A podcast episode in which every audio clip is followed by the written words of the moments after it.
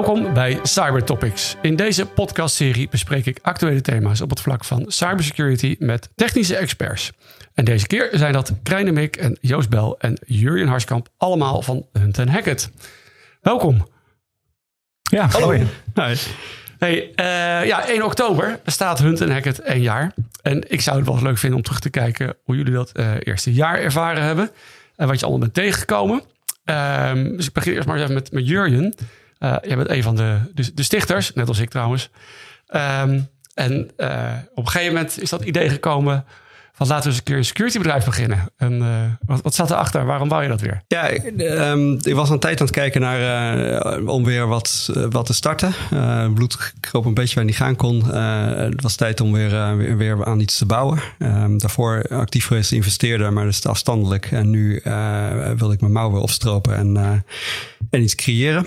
Um, en uh, naar wat verschillende dingen gekeken, of verschillende bedrijven misschien in te kopen en dat soort uh, zaken. Maar uiteindelijk um, uh, kwam eigenlijk alles samen. en heb ik jou echt meegekregen. Ja, ja, dat is natuurlijk hartstikke leuk. Maar er zijn al heel veel cybersecurity bedrijven. Dus wat, wat, is de toegevoegde waarde van Hunt Hackett?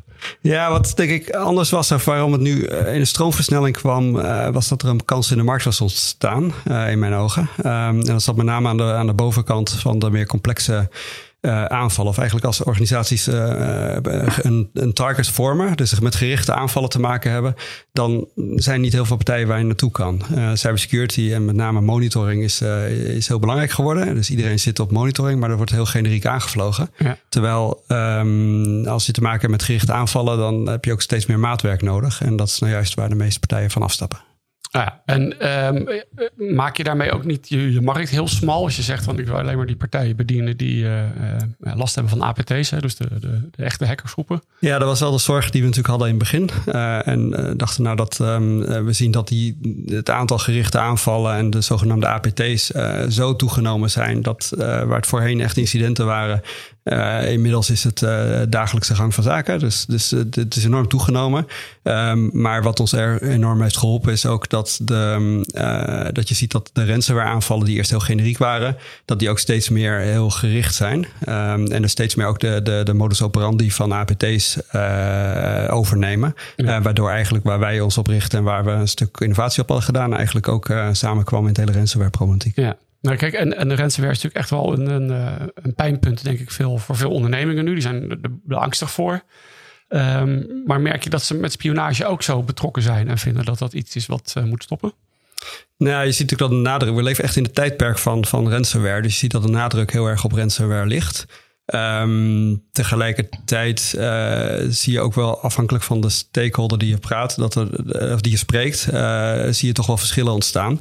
Um, bij investeerders bijvoorbeeld, of private equity investeerders, daar is het wel heel duidelijk dat de, de, de IP en de, de lange termijn verdienvermogen eigenlijk uh, beschermt of bepaalt. Uh, dus dat je concurrentiepositie, verdienvermogen en dat soort dingen heel erg samenhangen met, uh, met het goed beschermen van je, van je um, innovaties. Ja. Dus daar zie je eigenlijk die bereidheid en de, de, het thema veel verder terugkomen, of veel, meer terugkomen. En we zien dus, eigenlijk dus, vaak op. Dus, dus de, zeg maar de, de dagelijkse bestuurders, de C-level, heeft wat minder oog voor, want dat is. Ja, die zit er een beetje beetje tussenin. En je ziet vaak nog wel dat de CISO's toch wel heel erg het ransomware en meer de operationele kant uh, zien. Dus je ziet eigenlijk wel in die drie lagen of drie niveaus zie je een iets verschillende aandacht uh, daarvoor. Waarbij het spionagestuk toch wel heel ver weg is. Ja. En dat speelt zich eruit in een periode van vier tot tien jaar. Dus dat is ook veel langere lijnen. Nou, hoe groot is dat uh, spionageprobleem eigenlijk?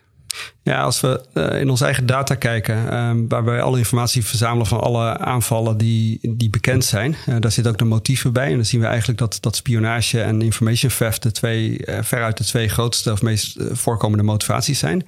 En het verschil tussen die twee is eigenlijk dat spionage meer om economische belangen gaat. Uh, is dat op zich natuurlijk iets minder zichtbaar. En trade secrets uh, veel meer over het, uh, het IP en bijvoorbeeld um, over de prijzing en dat soort dingen gaat. En ja. we hebben ook wel klanten gehad die zich zorgen maken omdat bepaalde uh, landen uh, toch wel altijd uh, net onder hun, hun prijzing zitten. Of in ieder geval bepaalde organisaties of bedrijven uit bepaalde landen in bepaalde ja. sectoren. Dat dat echt ja, toch wel heel opmerkelijk is dat die iedere keer net daaronder zitten. En toch wat vermoeden hebben dat dat toch met, um, met state sponsored of state um, ja, of statelijke actoren ja. ook op prijzing en dergelijke zitten. En, maar is dit iets wat, waar elke week een klant verbelt van ik ben bang voor spionage? Of hoe werkt het in de praktijk? Of, hebben ze al iets gemerkt en vragen ze dan, komen ze langs? Nee, vaak eh, zie je dat um, partijen toch wel een beetje zorgen maken om waar ze nu precies staan met security. Um, wat nog steeds heel moeilijk te beantwoorden is ook van hoe goed ben ik nou beveiligd. Um, uh, wat wij vaak doen is dat we kunnen beginnen met, uh, met klanten om te, uh, te kijken van hoe ziet het dreigingsbeeld van een, van een sector, van een, een bedrijf of een organisatie in een bepaalde sector er nou eigenlijk uit. Uh, welke actoren zijn er actief? Welke aanvalsmethodes gebruiken ze? Welke tooling gebruiken ze? En, en, dat is concrete informatie voor ons, waarin we ook kunnen kijken van hoe ga je daartegen beschermen, zowel aan de preventie, detectie en responskant. Ja. En dan kun je het heel specifiek maken. Um, uh, dus veel partijen komen binnen met van goh, wil toch zeker weten van uh, of meer met, met wat dieper kijken van uh, zijn we nou met de juiste dingen bezig en moeten we misschien andere prioriteiten zetten. Um, maar er zijn ook partijen die inderdaad echt zorgen maken of misschien signalen of aanleidingen hebben mogelijk tot, tot, tot information theft of andere zaken. Je, je noemde net threat modeling. Ja. Kan je dat iets meer vertellen? Wat is dat nou precies? Ja, we hebben eigenlijk gekeken en qua aanpak van eh, voorheen als je altijd een, een security was of vanuit compliance gedreven, dus met de normen, standaarden en dat soort uh, zaken, of uh, het was heel erg technologie gedreven. Dus Um, waarbij de functionaliteit van de technologie uh, natuurlijk uh, leidend, uh, vaak leidend is. Um, maar beide geven niet zo goed beeld over hoe goed je nu beschermd bent tegen een bepaalde type dreiging. Dus um, wij hebben het iets anders aangepakt. We hebben geïnvesteerd om een, om een threat modeling toe, toepasbaar te kunnen maken voor ons. En dat betekent eigenlijk dat we informatie verzamelen over. eigenlijk proberen alles vast te leggen wat we weten van aanvallers. Um, dat zo goed mogelijk in beeld te krijgen. En mm. daar dan de, de, de, de actionable informatie uit te halen waar we echt wat mee kunnen ten aanzien van verdediging. Um, ja, en kan je een uh, concreet, of misschien even overstappen naar Krijn, een concreet voorbeeld noemen van hoe dat dan werkt in die interomgeving met het threat modeling? Uh, ja, um, Waar we vaak mee beginnen als we met een, uh, met een klant zitten, uh, is dat we um, uh, kijken naar de sector waar zo'n organisatie in zit. Soms nemen we ook nog de geografische locatie mee waar ze entiteiten hebben. Um, en vervolgens gebruiken we dat als filter om te kijken binnen de bulk van, van aanvallers die we volgen. Welke zijn er dan geweest die zich op die specifieke landen en die sectoren hebben getarget of gericht? En um, daar blijft dan een subset uit, uh, uit over. En, en eigenlijk kun je de informatie die we dan hebben over die verschillende groepen over elkaar heen leggen. En dan kun je nieuwe inzichten uit, uh, uithalen. Zoals bijvoorbeeld waar komen de meeste aanvallen, uit welke landen komen de meeste aanvallers, maar ook uh, wat zijn hun intenties en motivaties. Dus, dus waarom richten ze zich op jou, jouw sector? Um, en wat we daarnaast doen, want dat is natuurlijk heel leuk en, en aardig dat je heel contextueel kan, kan zijn over een, over een dreigingslandschap. We proberen dat ook door te vertalen naar meer operationele termen. Dus, dus als je nu kijkt naar het dreigingslandschap, wat zijn dan de specifieke controls die je eigenlijk intern geïmplementeerd zou moeten hebben vanuit een security perspectief om of, of, of juist dat soort groepen buiten de deur te houden. Of juist zeg maar dat soort groepen te detecteren. Maar is het landschap van aanvallers dan zo divers dat je het echt uitmaakt als je bijvoorbeeld. Uh, we zitten natuurlijk veel met de agriculture en in de maritieme sector. Dat we daar een compleet andere manier mee bezig zijn om te kijken of daar hackers proberen binnen te komen? Um, nou ja, je, je hebt natuurlijk wel gezien in de loop der tijd dat meer en meer uh, commodity software en, en open source ook gebruikt wordt. En zeker de wat meer uh, geavanceerde groepen, die blijven echt wel um, uh, hun eigen software ontwikkelen. maar je ziet daar wel dat meer en meer technieken commodity worden en dat ze ook meer en meer op elkaar lijken desondanks als je een stuk of vijftig verschillende groepen over elkaar heen legt, ga je wel degelijk zeg maar um, uh, uh, bepaalde technieken zien die meer veel voorkomend zijn. Maar dat neemt niet weg dat bijvoorbeeld voor initial access, om, om initieel toegang te krijgen tot een netwerk, dat je daar omheen ook nog wel degelijk best veel andere techniekjes ziet om binnen te komen. En die wil je uiteindelijk ook afgedekt hebben. Ja. Is dit, uh, deze methodologie om, om klanten te helpen, deze aanpak, is dat nou uniek? Of doet eigenlijk, doen alle cybersecurity partijen dat op die manier? Binnen cybersecurity is het uh, vrij uniek. Um, threat modeling op zichzelf bestaat al een tijd en zeker ook om Intel te vergaren. Um, maar zo toepasbaar dat, het, dat je naar je, je, je security controls kan doen, is, uh, is nieuw eigenlijk.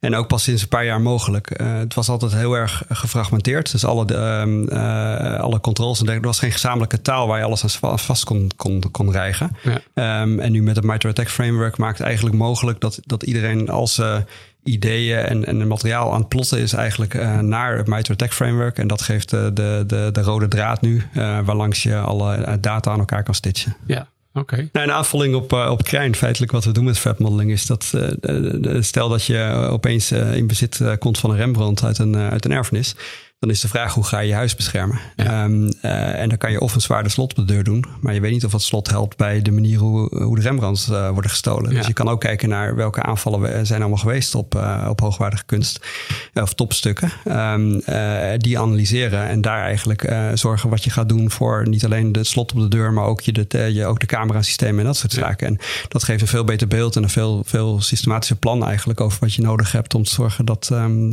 dat die inbrekers niet binnenkomen. Ja, oké. Nou, dat is een mooi analoog, helder. Um, nou ja, je bent dus één jaar geleden een, een bedrijf begonnen. Dat was midden in de coronatijd. Uh, heeft dat nog bijzondere uitdagingen gegeven of uh, ging het allemaal gladjes? Ja, het heeft in ieder geval gezorgd dat we een heel mooi kantoor hadden waar vervolgens niemand, uh, niemand zat. Ja. Um, oh, ik neem een podcast op hè, met mijn hond samen. Ja, het werd eigenlijk vooral de studio. nee, we hadden nodige uitdagingen en we hebben het geluk gehad dat we dat het, het initiële team elkaar heel goed kende en al met elkaar gewerkt had. Dus dat maakt het een stuk makkelijker om dan de switch te maken naar, naar remote werken. Um, maar inmiddels zijn natuurlijk veel meer mensen ook uh, van buiten uh, betrokken. Um, maar de cultuur en de, de, doordat de basis met het bekende team was en de cultuur staat, is het ook veel makkelijker om de rest erin mee te nemen. Ja. Heb je ook aan de, aan de klantenzijde gemerkt, omdat zij in een coronacrisis zaten, dat er opeens minder aanloop kwam? Dat ze andere prioriteiten hadden? Uh, nee, ik denk dat de coronacrisis ook juist uh, opnieuw incidenten en inzichten of zorgen rondom security heeft opgeleverd met het thuiswerken. Dus we, uh, wij hebben het geluk gehad en we zitten, dat we in een sector zitten die, die alleen maar harder is gaan lopen. Ja, oké. Nou Joost, ik kom straks nog bij jou, maar ik wil ook nog even een paar dingen nog met, met Krijn nog eventjes van horen. En um, ja, ik weet, historisch ben je altijd heel erg bezig geweest met allerlei datagroepen of in die Intel-wereld aan het kijken. Uh, wat, wat voor soort dingen ben je nou uh, afgelopen jaar tegengekomen? Wat is er allemaal nieuw? Nou, uh, verschillende dingen. En niet geheel onverwachts. Ehm, best ook wel wat, wat targeted ransomware groepen, zoals Conti. Maar ook bijvoorbeeld Hades, die, ehm, die een blauwe maandag heeft bestaan. en, en, en nou ja, wat weer gekoppeld is aan, aan, aan Evil Corp. Ja. Um, en zo nog een aantal, aantal andere targeted uh, ransomware groepjes. Zijn, zijn dat groepen die je vroeger niet zag, die nu opeens helemaal uh, nieuw zijn ontstaan omdat ze meedoen met het ransom, ransomware gilde? Nou, sommige bestaan al wel wat langer, maar bijvoorbeeld Hades, um, dat is dat, nou, de groep die daarachter zit is Evil Corp en die hadden daarvoor Wasted Locker. Maar omdat er een aantal indictments waren geweest vanuit Amerika. Ja. Um, um, uh, en dus ook duidelijk is voor het publiek, daar zitten Russen achter, konden heel veel partijen niet meer betalen. Ah. Omdat dan vervolgens een potentiële boete krijgen inderdaad van Amerikaanse Treasury. Of de... Dat is een beetje wat Grapperhaus hier in uh, Nederland ja, wel. Precies, ja. ja, ja. ja. misschien is dat wel aardig dan, want je bent dus veel ransomware tegengekomen. Ook veel ransomware slachtoffers. En wordt er nou veel betaald uiteindelijk in jouw beeld? Um, nou ja, in mijn beleving niet. Um, maar we hebben één partij gehad uh, uiteindelijk uh, die betaald heeft. En uh, die zat ook echt wel heel erg in nou, omdat die echt een stuk data miste. En dat zou gewoon een significante hoeveelheid klanten gaan kosten. En hoe zit het met die andere klanten dan? Heb je die nog kunnen redden zonder losgeld te betalen? Ja, uiteindelijk de, de, de data die ze dan kwijt waren, die was dan toch niet belangrijk genoeg. Of uh, uiteindelijk bleek het dan uh, op een uh, old-fashioned backup tape te staan. In plaats van een virtuele backup die op een server gewoon ergens in het netwerk staat. En, en dan oh. norma normaliter meegeransomd wordt.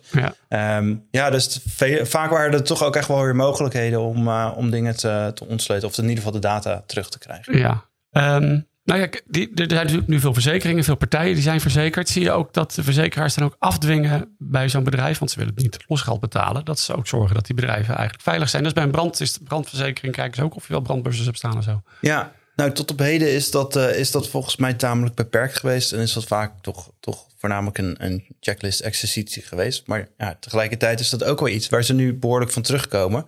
Uh, omdat, omdat ze zoveel hebben moeten uitkeren, dat het een, een, een zelf ook financieel meer pijn gaat doen. Dus, dus de verwachting is ook wel dat, nou ja, dat het strikter zal worden en dat ze die banden ook wel, uh, wel zullen aantrekken. Om ervoor te zorgen dat, uh, dat partijen wel in die zin meer ready zijn. En, en ik denk dat in zijn algemeenheid dat ook een, een goed idee zou zijn als, als organisaties ook meer bewust aan de voorkant bezig zijn met, met wat moeten we nu op het moment dat er sprake is van een incident. En hoe kunnen we nu voor zorgen dat ze meer voorbereid zijn op een op een dergelijk uh, cyber. Uh, ja. Jur- Jurjen, heeft Hunt Hackett ook een, eh, een eh, cyberverzekering? Eh, ja. Ja, is dat duur? Eh, We zijn nogal een target. ja, voor ons viel het nog wel mee. Ehm, maar dat verandert natuurlijk heel snel, want de, de, de premie is gebaseerd op je, je omzet eh, Ja. en dergelijke. Ehm, en op een gegeven moment krijg je natuurlijk ook ander risicoprofiel. Dus dat, eh, dat is wel iets wat, eh, wat beweegt. En mo- moesten wij allerlei extra maatregelen nemen omdat de verzekeraar dat eh, afdwong van ons? Nee, omdat we nog onder, onder echt een kleine partijen valt, viel voor ons heel erg mee. Maar we hebben natuurlijk wel klanten die, ehm, eh, die veel groter zijn eh, en ook wel veel zwaardere eisen daardoor krijgen. Of in ieder geval veel langere eh checklists die ingevuld moeten worden. Ja. Ehm, en we weten ook van partijen met de omzet van boven de 100 miljoen euro. eh, op dit moment is het moeilijk om een nieuwe verzekering te krijgen. Of Ja. verzekerd te kunnen worden. Behalve als je goed beveiligd bent misschien door een... eh, Ja, zelfs dat niet. Ja. Dus je ziet eigenlijk de verzekeraars wel ehm, zich herpositioneren, zoals dat eh, mooi Ja. heet. Eh, waardoor, het, waardoor het echt steeds moeilijker wordt. En hoe groter je omzet, hoe moeilijker het eigenlijk wordt en duurder het wordt. Ja. Maar door, doordat er zoveel ransomware is. ehm, eh, kijk, die verzekeraars zijn begonnen in de markt gestapt toen het met name eigenlijk ging om ehm, eh, de boeteclausules van het verlies van data. Eh, dus dat, die trend of die boete van de Europese boete van maximaal 2% van, de, van je omzet als, eh, als boete, eh, dat was het thema eigenlijk waar die verzekeringen, verzekeringen op gericht zijn. En- daarna is natuurlijk pas ransomware enorm toegenomen, waardoor het risicoprofiel en de kosten van, ehm, eh, van verzekeraars enorm veranderd is. Ja. En dat zorgt nu voor de, de aanpassing van de, van de voorwaarden. Kijk, we hoorden ook al verzekeraars, een paar die in, nu in de voorwaarden eigenlijk regels gaan opnemen dat je bijvoorbeeld ehm, eh, niet naar Rusland en Iran mag, eh, mag uitkeren, omdat die op, een, eh, op de, de, de, de exportlijst staan. Ehm, maar goed, 90% van de ransomware-partijen komen natuurlijk uit Rusland. Dus, vandaan, ja. Ja, ehm, de- dus dat soort dingen krijg je nu meer. ja oké. Nou, we hebben het veel over ransomware gehad. Ehm, heb je ook eh, leuke spionageverhalen? Ja, het is altijd wat lastig om, om, om het daarover te hebben. We hebben wel ook wel een aantal dat soort cases gedaan. Ook een oud bekende tegengekomen... waar, waar ik in het verleden ook meerdere onderzoeken eh, voor gedraaid heb... en waar we ook destijds research naar gedaan Uh, welke hebben. En dat is dat? eh, Turla. Ah, Russen. ja, de Russen inderdaad. Eigenlijk heb je in Rusland natuurlijk een drietal eh, groepen die, die het meest bekend zijn. AFT 29, AFT 28 en Turla. En Turla wordt toch ook wel gezien als een van de meest geavanceerde op groepen in ieder geval eh, van, eh, van Rusland. Ik ga toch even vragen, bij wie zaten ze binnen? Ja, ja, daar kan ik helaas, eh, kan ik helaas niks over zeggen. De Ja. Sectoren dan? Ja, Kun je er iets over zeggen? ik kan. ik- Ik vind het zelfs massa- lastig om, om ook deze organisatie in een sector te plaatsen. Maar, maar ze zaten in ieder geval in een industrie dat ze, dat ze apparaten maakten voor eh, industriële omgevingen. Ja, maar iets militairs dan? Of Nee, nog niet nee, eens? Nee. Oké, dus Het is, eh, ik- ik- het- we hebben ook niet kunnen ontdekken waarom ze precies binnen zaten, eh, wat ze daar gedaan hebben en, en welke informatie eh, eventueel ontvreemd is. In het verleden zagen we nog wel eens dat ze informatie ook, eh, ook meenamen en exfiltreerden. Ja. Ehm, maar dat hebben we hier niet, eh, hier niet kunnen vaststellen. Dus, ehm, dus afgezien van dat het eh, een, een, nou ja, een bekende is uit het verleden die we weer tegenkwamen, eh, hebben we niet eh, helaas kunnen Nee. ontdekken waarom ze daar zaten. en meer wil ik toch niet vertellen. Nee, precies. Maar waarom focus je eigenlijk nou zo op monitoring? Waarom zetten we dan niet gewoon de boel eens een keer gewoon goed dicht? Ja, dat doen we ook, hè. We helpen klanten met het, eh, met het maken van een security-programma, zodat ze dat allemaal zo goed mogelijk doen. Maar je zult altijd een soort afweging hebben dat, eh, dat er iets niet werkt. Eh, de, de aanvaller komt er toch wel omheen. Die moet je natuurlijk wel de lat daar zo hoog mogelijk leggen. En monitoring is eigenlijk een soort vangnet. Eh, ja, wij doen dat vanuit een SOC, Security Operations Center. Eh, juist omdat je dan een, een soort ja, menselijke factor erin hebt, een human in the loop. Ehm, vanuit onze Managed Detection and Response Service, MDR, om maar even wat afkortingen te noemen.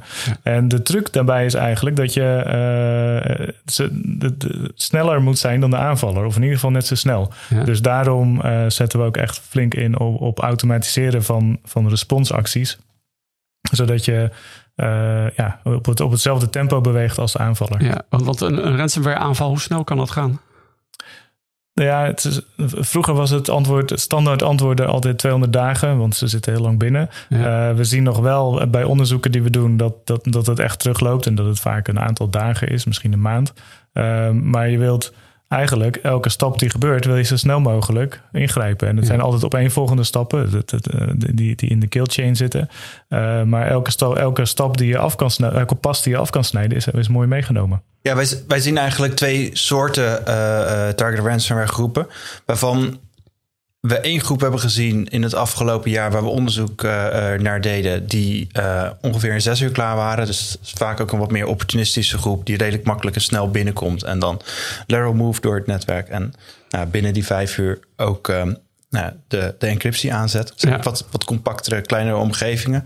En je hebt zeg maar ook de wat grotere omgevingen die echt ook meer als een APT door een netwerk bewegen en heel veel meer moeite stoppen in goed begrijpen van hoe is dat netwerk opgebouwd en minder opportunistisch te werk gaan. En ook uh, misschien meer targeted juist te werk gaan en veel bewuster de organisaties uitkiezen die ze uh, uh, aanvallen uiteindelijk. Oké. Okay. Um, ja, ik krijg nog even naar jou, want ik weet dat je ook uh, veel bezig bent met, met nieuwe mensen te onboorden bij, bij Hunt en Hackett en zo. Uh, hoe, hoeveel heb je er nu? We hebben er nu 22. 22 okay. Ja, we zijn begonnen vorig jaar met 8. Want uh, waar heb je je groei vandaan gehaald? Waar heb je de mensen vandaan gehaald? Um, ja, op heel veel verschillende plekken. Bij universiteiten hebben we mensen vandaan gehaald. Dus we, we hebben ook voor een aantal posities gekeken of we dat uh, met, uh, met ander type profielen konden invullen. Dus we waren bijvoorbeeld heel erg op zoek naar um, mensen die, die, die um, bepaalde sectoren kunnen analyseren. Wat zijn nu de belangrijkste thema's in een sector? En hoe, hoe verhoudt zich dat met, ten opzichte van, uh, van cybersecurity? Ja. Uh, en, en, en dreigingslandschappen die erbij horen. Uh, dus daar hebben we een aantal, aantal profielen voor, voor geworven, maar ook voor, voor data scientists. En het is ook wel weer aardig om, om te merken dat het is eigenlijk helemaal niet zo heel erg ingewikkeld om, om, om dat soort mensen te vinden. En we hebben ook best wel veel aanloop ook vanuit het, vanuit het buitenland. Dus, oh ja. Maar ben je aantrekkelijk genoeg? Heb je iets te bieden? Want die mensen kunnen volgens mij, vooral zo'n data scientist, die kan echt overal aan de slag. Uh, ja, blijkbaar, uh, blijkbaar wel. Ik, ja. ik, ik, op een of andere manier spreekt, uh, nou niet op een of andere manier, de website zeg maar, die, wij, die we hebben, het verhaal wat erop staat, hetgeen wat we uitstralen en, en de missie en visie die daarbij horen. Dat zijn wel dingen die, die mensen aanspreken op het moment dat ze de vacaturetekst lezen, even doorklikken op de website. Ja. Wat doen die data scientists? Nou, kijk, de, de standaard in, in security is dat je, dat je regels maakt op basis van wat je al weet. Um, maar wat die data scientists proberen, is dat uh, meer het gedrag van aanvallers te modelleren. En wat je daarmee krijgt, is dat je ook aanvallen die je nog niet kent. En, en gedrag wat verdacht is, maar wat je nog niet eerder hebt gezien, dat je dat ja. wel op gaat vallen. En sluit dat op een of andere manier aan op dat threat modeling waar uh, Jurgen het net over had? Uh, dat heeft er zeker mee te maken. Um, en dat komt er eigenlijk uit voor dat je, dat je weet uh, wat het gedrag is. Uh, of eigenlijk de, de type aanvallen die je kunt verwachten. Alleen hoe je die gaat detecteren, ja, daar, daar zit hem eigenlijk de crux. En uh, iemand heeft het ooit een keer uitgelegd. Maar, zoals ik het ken, is detecteren. Ja, je hebt gewoon wat IP-adressen waar die jongetjes altijd vandaan komen. Ja. Of een toeltje wat ze deployen ergens, ja. wat je kan, kan zien. Ja, dat klopt. Dat is, dat, heel, is complex. Nee, dat klopt. Dat, uh, alleen het punt is dat uh, als je dat weet, dan kun je als aanvaller is het makkelijk om die te vervangen. Ja. Door, door andere IP-adressen te gebruiken en dat soort dingen. Um, en als je juist het gedrag gaat detecteren, moet je uh, als aanvaller wel heel veel moeite doen om daardoor niet opgemerkt te raken. Ja. Dat betekent dat je je hele manier van handelen moet aanpassen. En daarmee um, uh, ja, dat, dat de aanvaller denkt, nou ik ga wel naar, naar de volgende. Ja, en jij bent heel veel bezig met de technologie die Hunt Hackett gebruikt om uh, de, de MDR-propositie, dus ja. monitoren te doen uiteindelijk. Um, laat je nu allemaal tools voor ontwikkelen? Of uh, liggen er dingen tegenwoordig op de plank die je kan gebruiken? Nee, het is mooi dat het 2021 is. En um, heel veel uh, technologie kun je uh, gebruiken, waarbij je de eigen situatie creëert dat je vooral dingen moet gaan, gaan ontwikkelen en verfijnen die heel, heel relevant zijn voor security of voor jouw klanten. Uh, maar heel veel bouwblokken die kun je tegenwoordig gebruiken. Uh, een voorbeeld ervan is een uh, SOAR. Dat is een, type software waarmee je allerlei security componenten aan elkaar kunt knopen en kan automatiseren met bijvoorbeeld playbooks. dat is erg arbeidsintensief als je dat wilt, wilt onderhouden. Maar nu kun je het kopen. En dan heb je dus eigenlijk integraties met allerlei soorten zaken, zoals, zoals Microsoft 365 of met endpoint producten. Um, en dat werkt dan in één keer goed. En je hoeft het niet meer uh, bij te houden, want dat heb je eigenlijk ergens anders belegd. Ja, maar dat kunnen klanten dus ook gewoon zelf uh, ook kopen en dan zijn ze ook klaar. Nou, ze kunnen zeker een SOAR kopen, maar de crux zit hem erin dat de, uh, je de technologie tegenwoordig kan kopen. Maar je moet daar bovenop juist nog de, uh, ja, de, de security laag aanbrengen. De, de kennis toevoegen over um, hoe detecteer je nou de dreigingen die voor jou relevant zijn. Ja. En dat is juist waar wij ons nu op kunnen inzetten. En, wat ik me van vroeger nog herinner is dat als je detectie deed of de SOC-functie, het Security Operations Center, um, als je dan wat gezien had wat niet goed niet pluis is zeg maar, in een netwerk, dan, dan belde je op of je stuurde een mailtje of zo. En, maar ik hoorde jou net volgens mij even zeggen dat je ook automatische respons hebt. Ja, ja het is niet meer van deze tijd, maar, vind maar ik. schakel jij dan gewoon bij een bank eventjes uh, wat computers uit? Want je denkt, ja, dat is vast niet goed. Nou, dat, dat uh, het ligt aan de afspraken die je maakt. Maar, dus, en het is een spectrum. En de, de, de voorkant van de computer van de bank uitzetten, dat zul je niet zo gauw doen. maar juist op een, op een wat meer voor de hand liggende vlak is het heel gebruikelijk om te zeggen: oké, als we weten dat een werkplek besmet is, laten we hem dan even isoleren. Uh, als we zien dat een bepaalde uh, host op internet besmet is, laten we dan in de firewall die host even blokkeren. Okay. En dat zijn, uh, daar maken we afspraken over met klanten. Maar dan heb je daardoor wel de situatie dat je de klant niet opbelt van hé, hey, je moet iets doen. Maar dat je zegt, oké, okay, dit is gebeurd. Volgens afspraak hebben we ingegrepen op deze manier. Ja. laat even weten of het in orde is zo. We hadden het net even over de, de data scientists die rondlopen bij, bij Hunt Hackett. En uh, ja, die hebben veel data nodig om hun ding te kunnen doen. Hoe, hoe komen ze aan die data en waar staat dat dan? Ja, we uh, verzamelen data, uh, niet alleen de alert data of de, de high-level data, maar ook juist heel veel telemetrie. En dan moet je denken aan gedetailleerde data van wat gebeurt er op jouw computer. dus een, een, process start of, een, of een, een file die beschreven wordt en dat soort dingen. Um, die data slaan we op in, uh, in, in, in, onze systemen. We gebruiken er onder andere Chronicle voor, een, een, een soort ja, nieuwe generatie SIEM. Dat is van Google, hè? Ja, klopt. Ja. En, um, en, maar we slaan het ook op in BigQuery en in andere systemen, zodat je uh, heel veel data hebt waarop zij een hypothese kunnen testen. En uh, jij noemt net zelf even SIEM. SIEM ken ik van de use cases. Hè? Dan ga je ja. voor bedenken, dit zou, als dit soort gedrag voorbij komt, dan is het niet goed. En de, jij doet het nu anders. Ja, de, ik denk dat we op dit moment uh, in, in, de industrie op het punt zijn waarop Siem eindelijk doet wat het belooft.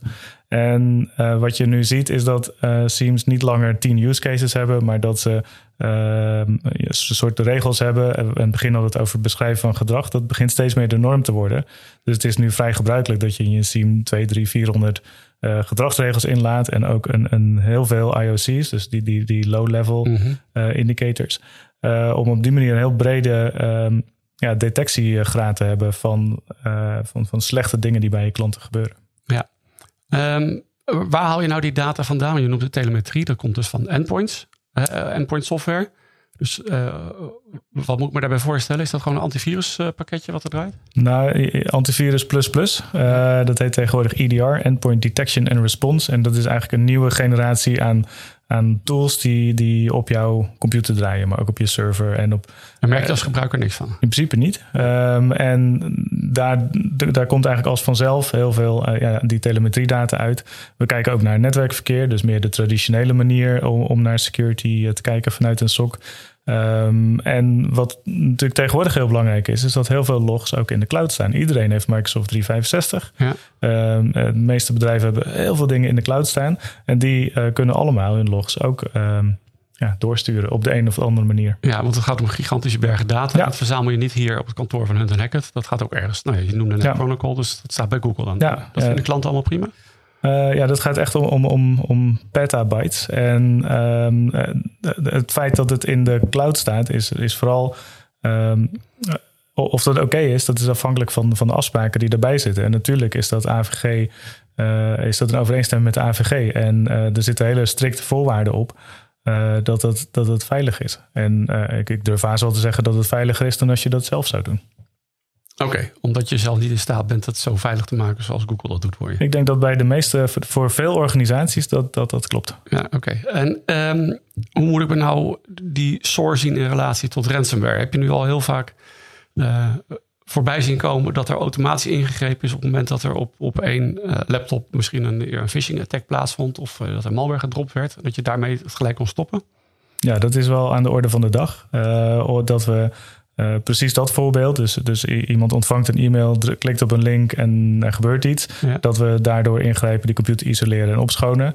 Uh, vaak binnen, binnen een kwartier. Uh, waarbij je eigenlijk kunt voorkomen dat de aanvaller echt, echt interactief toegang krijgt en het netwerk verder gaat, gaat aflopen. Ja, dus die gebruiker heeft misschien niet eens doorgehad dat hij heel eventjes aan de kant is geschoven. Ja, jawel. Want als, als je computer isoleert, dan, dan kun je eventjes niets meer. Oké. maar goed, dat.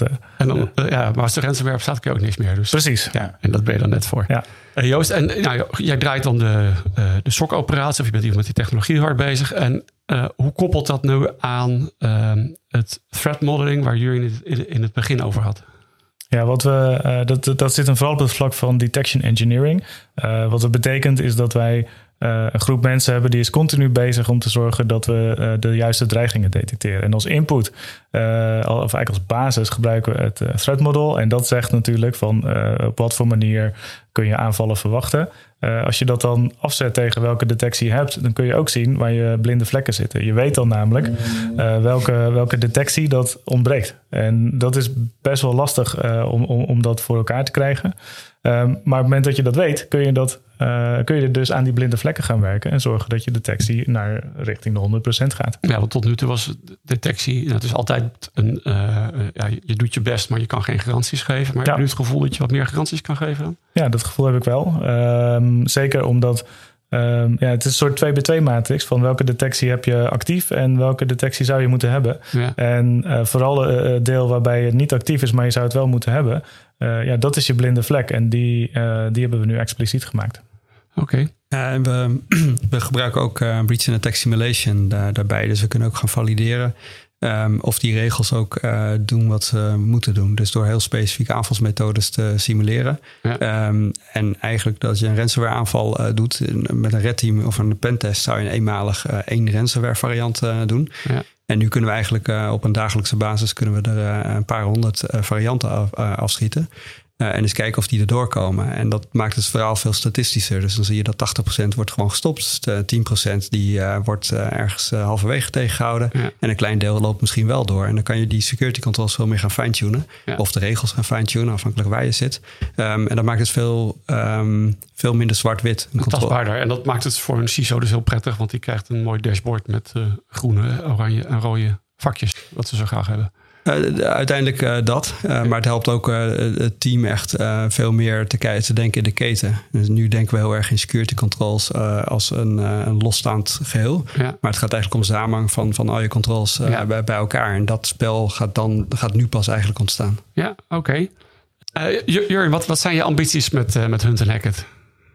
Nou, we willen vooral heel relevant worden voor, um, uh, voor, voor, klanten die last hebben van gerichte aanvallen. Daarom uh, hebben we ook gekozen voor een heel duidelijke sector uh, aanpak. Um, de sectoren die heel veel last hebben van, van gerichte aanvallen zijn onder andere agriculture. Of in ieder geval de high-tech kant van, van, van agriculture. Um, uh, maritieme sector, industrials, of high-tech industrials. Dus dat zijn uh, partijen die vaak nog een, een die eigenlijk ook te maken hebben met de industrie 4.0, de soort van hele digitalisatie, de IoT-kant, de, de, de, waardoor het aanvalsoppervlak veel groter wordt. Ja. Je zit in transitiefases, dus die hebben ook gewoon hulp nodig om een hele grote stap gaan maken met security, om de kansen die het, die het biedt te benutten. En daar, um, daar kunnen wij een goede rol in spelen en echt de partner voor zijn om hen te helpen dat op orde te krijgen. Oké. Okay. Um, nou ja, laatste vraag voor jou, Jurjen. Uh, waar komt de naam Hunt en Hackett vandaan? um, ja, de hele markt gaat natuurlijk veel meer naar threat hunting. Dus we hebben het veel over de detectie gehad. Maar dat is vaak heel erg detectie in het moment. Uh, terwijl we die hele grote dataset waar Joost over had, dat we die ook hebben. Dus dat we uh, eigenlijk continu ook bezig zijn op historische data te kijken of dingen niet, uh, of geen gekke dingen gebeurd zijn. Dus threat hunting was een belangrijk thema voor ons met start van het nieuwe bedrijf. Ja. Dus dat is de hunt kant. En de andere kant is de cultuurkant van, van hacken. dat we de mensen hebben die heel erg een hackers mindset hebben. Ja. Dingen willen begrijpen hoe ze werken. Uh, dus die combinatie werd uh, Hunt en Hackett. Oké, jongens. Nou, alle drie bedankt. Jurjen, Krijn en Joost. En nou, één jaar, dus tijd voor een feestje, denk ik. Ik merk het wel. en voor de luisteraars weer bedankt voor het luisteren. En tot de volgende keer.